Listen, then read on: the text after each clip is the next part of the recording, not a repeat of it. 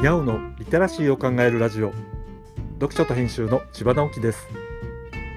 このチャンネルでは読書と IT 時代の読み書きそろばんを中心に様々な話をしています。今回お話しするのは餃子カレーは美味しいよというものです。金曜日は食の話をしています。皆さんは餃子カレーってご存知ですか？海道の人は割と知っているんじゃないかな。どんなものかというと名前の通りでカレーライスに餃子が乗っているって感じです。餃子カレーでググってみると三好野っていうお店が出てきます。三好野は北海道でメジャーな餃子のチェーン店でそこの看板メニューと言ってもいいのが餃子カレーです。僕が初めて三好野に行ったのは10代の頃ですからもう40年くらい前になりますかね。最初は定食をよく食べていました。リーズナブルなお値段でなかなか美味しいのでよく行っていました。最初は餃子カレーはなかったような気がするんですよ。でも餃子カレーが出てからは定食よりもそっちを食べることが増えた感じ。お正月ってカレーを食べませんか？おせちもいいけどカレーもねっていうフレーズを思い浮かべる人は結構いそうです。連続してごちそうを食べていたら普通のものが食べたくなる。その代表がカレーって感じ。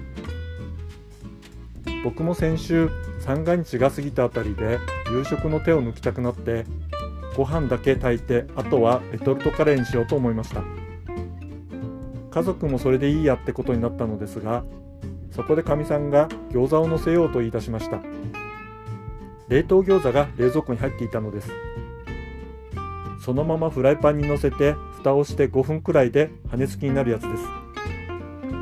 おそれはいいアイデアだ。ということでお湯を沸かしつつ餃子を焼いてレトルトカレーを温めてご飯に餃子を乗せてレトルトカレーをかけて出来上がり。むっちゃ簡単ですがこれ結構美味しいのです。この時のカレーはお安めのレトルトカレーによくあるようなごく普通のカレーが良い感じです。レトルトカレーだけだと思いっきり手抜きな感じがしますが餃子を乗せるとちょっとだけ料理した感じにもなります。カレー1杯だけだと物足りない感じがする人にもおすすめできます。餃子カレーは馴染みがないという方一度やってみてください。案外合うなと思いますよきっと。知らんけど。今日は餃子カレーは美味しいよという話をしました。今日はここまで。読書と編集では IT を特別なものではなく常識的なリテラシーとして広める活動をしています。ストア化で IT リテラシーの基礎を学べるオンライン講座をやっています。詳しい内容については概要欄のリンクから見に行くことができます。